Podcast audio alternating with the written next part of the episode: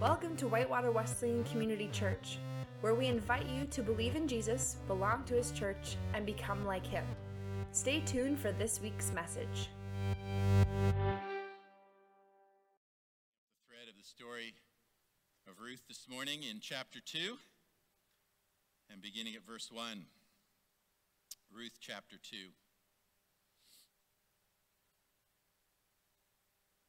We've just had Naomi and Ruth arrive back in Israel in Bethlehem.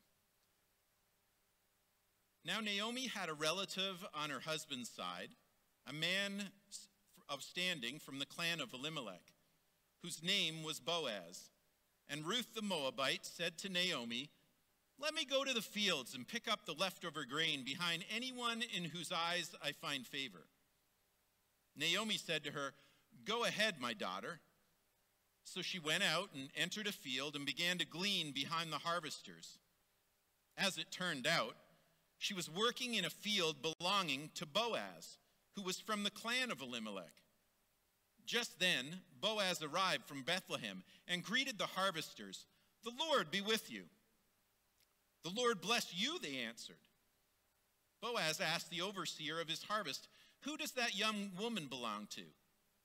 The overseer replied, She is the Moabite who came back from Moab with Naomi. She said, Please let me glean and gather among the sheaves behind the harvesters. She came into the field and has remained here from morning until now, except for a short rest in the shelter. So Boaz said to Ruth, My daughter, listen to me. Don't go and glean in another field, and don't go away from here. Stay here with the women who work for me.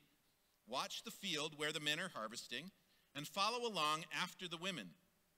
I've told the men not to lay a hand on you, and whenever you're thirsty, go and get a drink from the water jars the men have filled. At this, she bowed down with her face to the ground. She asked him, Why have I found such favor in your eyes that you notice me a foreigner? Boaz replied, I've been told all about what you've done for your mother in law since the death of your husband how you left your father and mother and your homeland and came to live with a people you did not know before. May the Lord repay you for what you have done. May you be richly rewarded by the Lord, the God of Israel, under whose wings you have come to take refuge. May I continue to find favor in your eyes, my Lord, she said. You have put me at ease by speaking kindly to your servant, though I do not have the standing of one of your servants. At mealtime, Boaz said to her, Come over here. Have some bread and dip it in the wine vinegar. When she sat down with the harvesters, he offered her some roasted grain. She ate all she wanted and had some left over. As she got up to glean, Boaz gave orders to his men Let her gather among the sheaves, and don't reprimand her. Even pull out some stalks for her under the bundles, and leave them for her to pick up, and don't rebuke her. So Ruth gleaned in the field until evening. Then she threshed the barley she had gathered, and it amounted to about an ephah. So, where we left off our story at the end of chapter 1 was that Ruth and uh, Naomi had traveled back to Bethlehem, and just as they came into town, she'd encountered the other women, and uh, as, as she describes it, uh, or as it says at the end of the chapter, it says, they arrived in Bethlehem at the beginning of the barley harvest. So they're coming to town, and the harvest is just beginning, and it's almost like a little hint of hope from God. But unfortunately, Naomi isn't really in any shape to see the hope in her situation. She's still paralyzed by her despair. In many ways, understandably so. She had, she had faced famine and uh, she'd left her homeland and settled into a new land that, as we discussed, wouldn't be really friendly to Israelites. And then her husband had died and both of her sons. And so she encapsulates her world by saying, I went away full, and the Lord has brought me back empty. She feels like she's lost everything. But luckily, we get to see as the story unfolds that Naomi isn't as alone as she imagines. She has Ruth. And Ruth is the one who has traveled with her faithfully. And even though when they arrive, as we said, she says, You know, don't call me Naomi anymore. That means pleasant. Call me Mara, which means bitter. Like, change my name to bitter. And, uh, and even though she says this, and she says, I went away full, and the Lord's brought me back empty, and she doesn't even acknowledge that Ruth is there with her. She says, I got nobody with me. And Ruth's standing right there. She doesn't even introduce her. But Ruth has been faithful to her, and Ruth continues to be faithful to her. In fact, it's Ruth's idea to take the initiative to try to find food for them. And so we're told one day Ruth said to Naomi, Let me go out into the fields to gather leftover grain behind anyone who will let me do it. And Naomi said, All right, my daughter, go ahead. So Ruth went out to gather grain behind the harvesters. So it's the beginning of the barley harvest. People are out in their fields, they're gleaning. And she says, Maybe I'll get lucky. I'll find a, a, a field where I can get behind the workers and I can pick something up. And just so you know, that would have been the only way for foreigners on, on the travel when they were traveling through foreign lands. If they had to find food, that was their only way to get it, is to count on the kindness of strangers who would allow them to glean. And in fact, it was the same for other people in society that wouldn't have had a way to provide for themselves. Widows, orphans were kind of on their own. They didn't have a provider in the family because land always belonged to the men. But interestingly enough, in Israel, it, it, you wouldn't have had to just count on pure kindness alone. There was laws in the Old Testament that God had set up for his people. And, and we talked about one of those laws last week about, about this law that Naomi had referred to, where a brother who survived after his brother died would marry his brother's widow in order to keep the land in the family and in order to provide for that wife and, uh, and to provide an heir. And so there were all kinds of laws about how they treated each other and how they cared for each other within Israel and to outsiders. And in fact, this is something that's also true here. In Deuteronomy 24, there's, there's what's uh, there are gleaning laws that are mentioned. And so it tells us in chapter 24 and verse 19 when you're, when you're harvesting your crops and forget to bring in a bundle of grain from your field, don't go back to get it. Leave it for the foreigners, orphans, and widows. Then the Lord your God will bless you in all you do. When you beat the olives from your olive trees, don't go over the boughs twice. Leave some of the olives for the foreigners, orphans, and widows. This also applies to the grapes in your vineyard. Don't glean the vines after they've been picked, but leave any remaining grapes for the foreigners, orphans, and widows. Remember that you were slaves in the land of Egypt.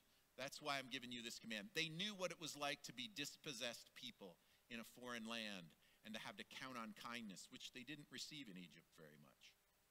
And so he says, Remember the way you were treated and treat the people who pass through your land better. Then in Leviticus 19, verse 9 and 10, it, it, it, gives the law again, and it says, When you harvest the crops of your land, don't harvest the grain along the edges of your field, and don't pick up what the harvesters drop. It's the same with your grape crops. Do not strip every last bunch of grapes from the vines. Don't pick up the grapes that fall to the ground. Let them leave them for the poor and the foreigners among you. I am the Lord your God. Now, there's several passages in the Old Testament that tell us not every Israelite did this. Like there's passages that tell stories about how people didn't keep these laws all the time. There was no bylaw officer you could apply to. There wasn't anybody you could appeal to if you were traveling through a field and they said, Get out of here, I don't want you here. If they did pick their fields, clean themselves, and, and take all of their produce, there was no one to stop them from doing that. But God had set up his law, and, and his order to them, his command to them was look, take care of the people who can't take care of themselves. Leave what you don't pick on the first pass, you leave alone. And, and don't go right to the edges of your field. Like leave the edges unharvested. Some of us would find that really hard to do, right? Not because we're not kind, but because we're thorough. Like when you do something, you like to do it right. You like to do it all out and, and, and get everything.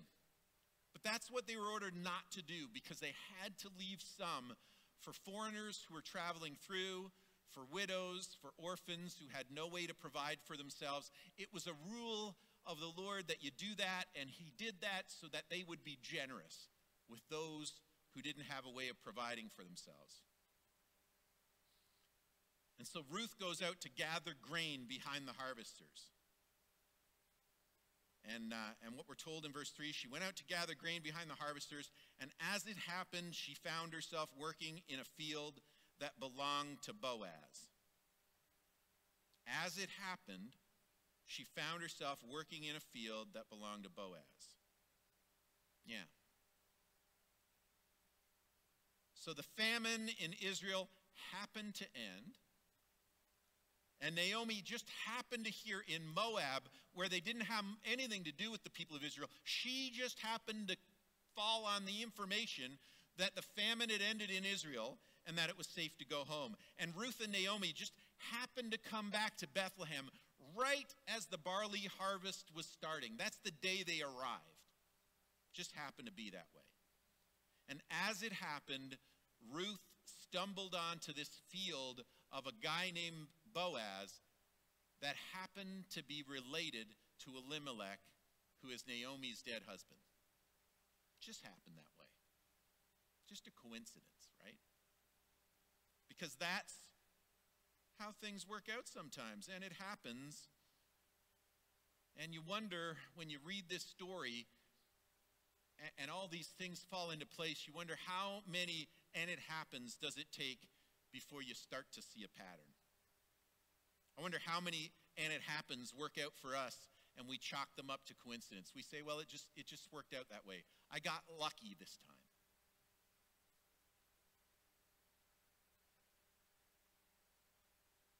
But it just happened. And it just happened to be Boaz's field. She goes out to pick a random field to see if she can glean, and she happens on Boaz's field.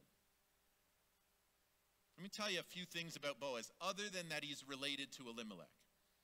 Boaz, if you noticed in the story, his first words to his workers aren't, How are things going? How much of the field have you got done? How much have you harvested? Like, how much do we have going on here? Uh, or pick up the pace. The boss is here. Stop slacking. No. His first words to his workers is a blessing. I think that's noteworthy. Then Boaz asks about this young lady in his field. He said, Who is this woman that's, that's gleaning behind you? Like, like, what's her story? What's, what's she about? He takes an interest in the woman that's gleaning in the fields. And he doesn't say, Oh, she's a foreigner, get her out of here. He allows her to continue. He Boaz asks about her, and then he lets gleaners glean. Like he's the kind of guy who obeys the law of God. We're told he's a righteous man. And because he's a righteous man, because he loves God and he wants to obey him, he lets gleaners glean in his field. In fact, he goes above and beyond the letter of the law. The letter of the law says, like, don't, don't do the edges, and, and if you drop something, let it lie. But he doesn't just do that. He makes sure that she has some. In fact, first, he says, uh, You can tell her that she can drink the water of my hired hands. And he tells the hired hands, Let her drink uh, from, from your water supply while you're there. He doesn't have to do that. That's not part of the law. But he does it. And he doesn't have to tell his workers not to harass her. He could say, Well, she's on her own, like she's not my problem. But he doesn't. He says to them, You don't give her a hard time. You don't harass this young woman. You leave her be, and you let her have some water and you get her, allow her to drink. And in fact, instead of just letting her glean the edges, uh, let her walk right through the middle of the field with all the workers right behind them picking up. He makes sure that she's safe from harassment. He respects her character. In fact, he says, uh, then he, when lunchtime comes, he says, uh, come on over and eat with my, my workers. And, and he feeds her so full that she's got leftovers to take home in a doggy bag to Naomi. Like that's over the top, right? And then he says to her, you know, what's your story? And she says, man, I, I can't, can't believe you've done this for me. And, and he says, look, I really respect the way that you've treated Naomi. And may the Lord bless you. And he pronounces a blessing on Ruth. He respects her character. And he blesses her for the kind of person she is. And he asks God to bless her. That's whose field Ruth just happened to go out to glean in, stumbled on it. Dumb luck, right? That's what we're supposed to believe. So God's out to get you, right, Naomi? Like, God doesn't care what happens to you. In fact, He's looking for ways to punish you. But He made sure that you found out about, about the crops and how the famine was over. And He made sure that you arrived just in time to catch the barley harvest.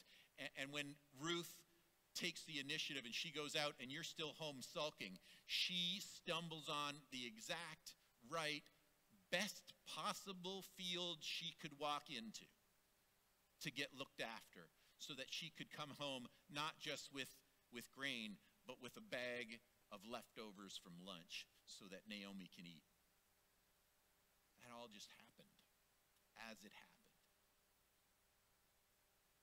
And you get the impression when you read the story that, that the author of the book of Ruth doesn't really believe as it happened at he keeps pointing out everything about it. Ruth the Moabite and, and Boaz, and Boaz is a really upstanding guy, and here's who Boaz is, and here's what Boaz is like, and here's the character of this man, Boaz. So, Naomi, God's out to get you. And Ruth would be better off in Moab, right? Like she'd be back better off if she'd stayed home with her parents and her family and her friends and the culture she'd grown up in. And, and remember, Naomi had he even spelled out, she'd said, Go back to your gods. Because my God, the God of Israel, he doesn't even like me very much, and he's out to get me. Go back to your own. You'd be better off with that religion, even. That's what Naomi had said in her bitterness. But she finds herself, Ruth, following along anyway and being faithful. And when she gets to Israel, she finds out this God is not out to get them, but he makes sure that they're provided for. And so she walks out and she thinks she's just picking a random field, but God lines things up so perfectly so that she's in a field with a man of God who goes above and beyond to make sure that she's okay. He's generous and he's gracious and he's kind just like the God he serves. And he goes above and, and beyond even what God has required of him because he's generous and he's kind like the God that he serves. So Ruth would be better off in, back in Moab? They got men like Boaz in Moab? They got men of character that serve the one true God of heaven in Moab. Do they have people who go above and beyond and look after other people's problems that aren't their problems because God has instructed them to? They got those kind of guys in Moab.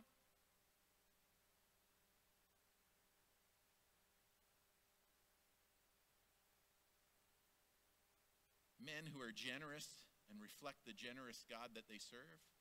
Do they have those? Would she have been better off?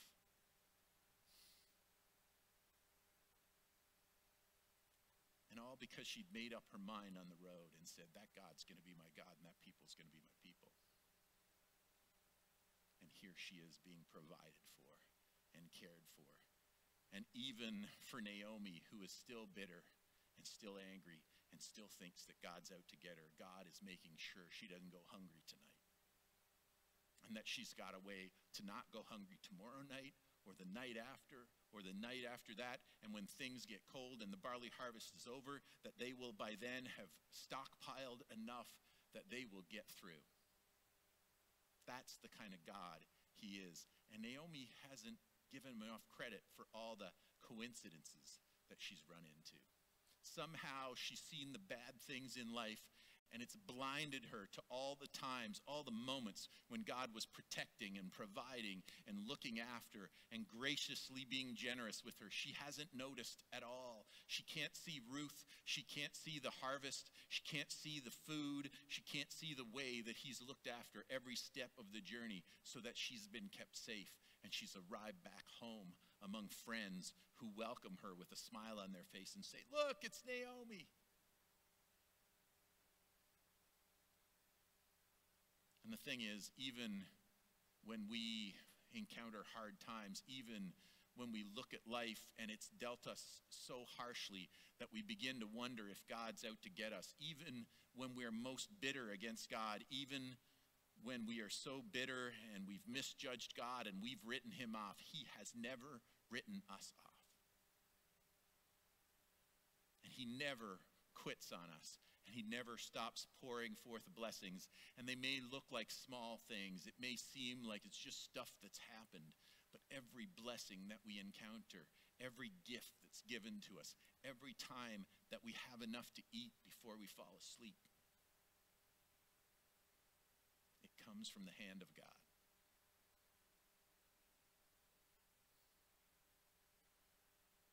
And it could be that we are not as lost as we feel. And it could be that some moments were just between coincidences. And we don't notice the blessings because we are so caught up in the tragedies of life.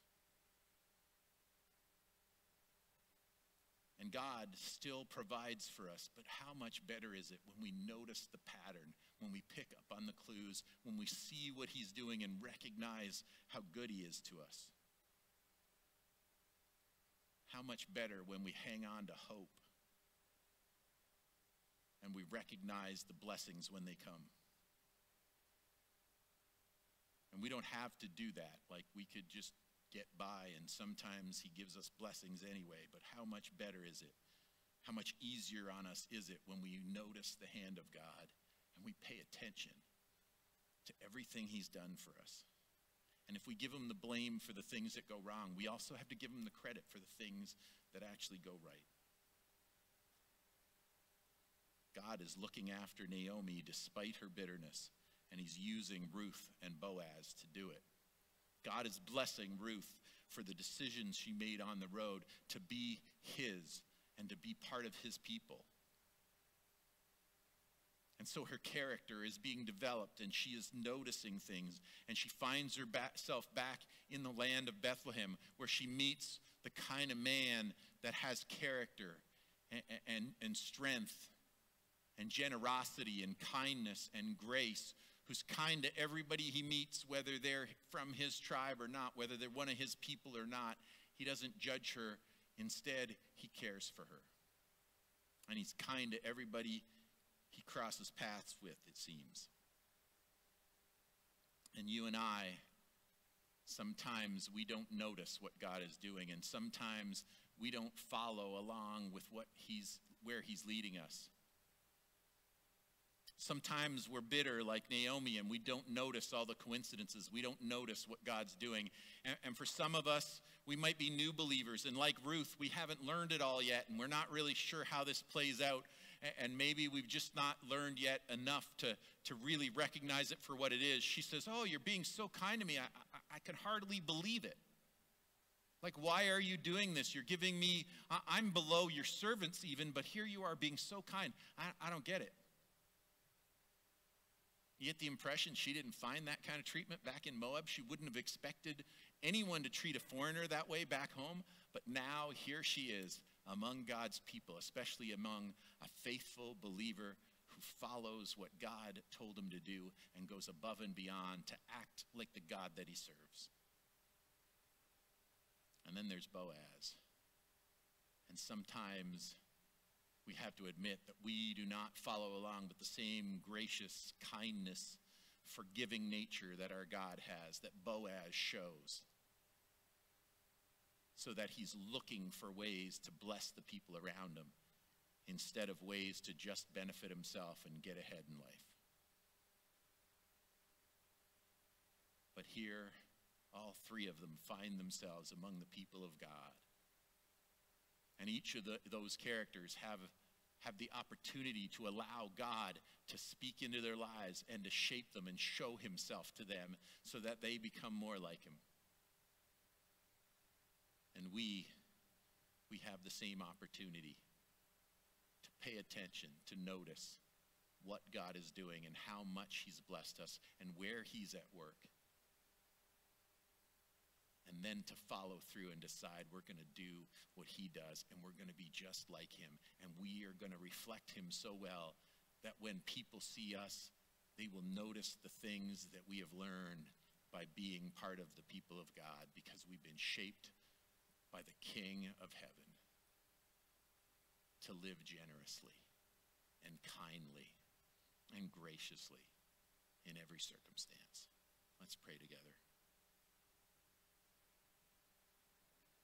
God, this morning we confess that at times we, like Naomi, don't notice the things that you're doing.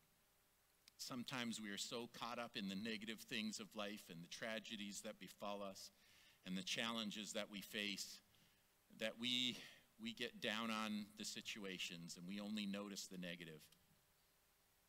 And we don't see the good things that you're doing and the ways, the many ways that you provide up for us and that you give us safety and hope. The ways that you are at work to, to bring circumstances together so that we are safe and provided for and our lives are, are full.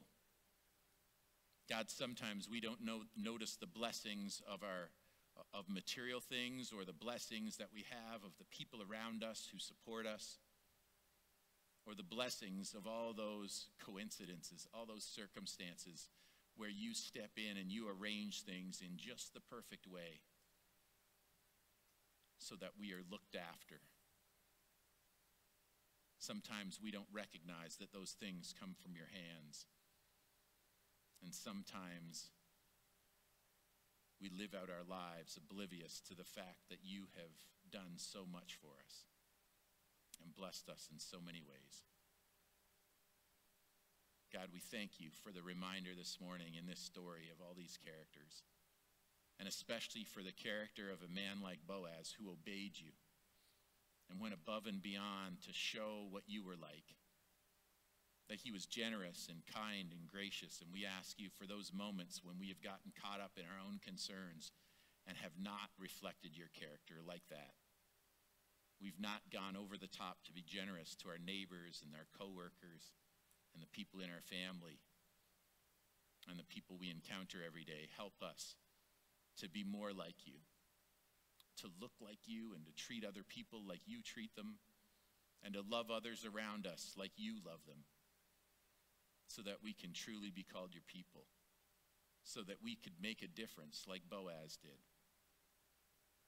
God, help us to be your people, living out your kingdom, so that the world around us can't deny that you are real or that you are good, because we reflect you and show you to all who would notice. We pray in Jesus' name.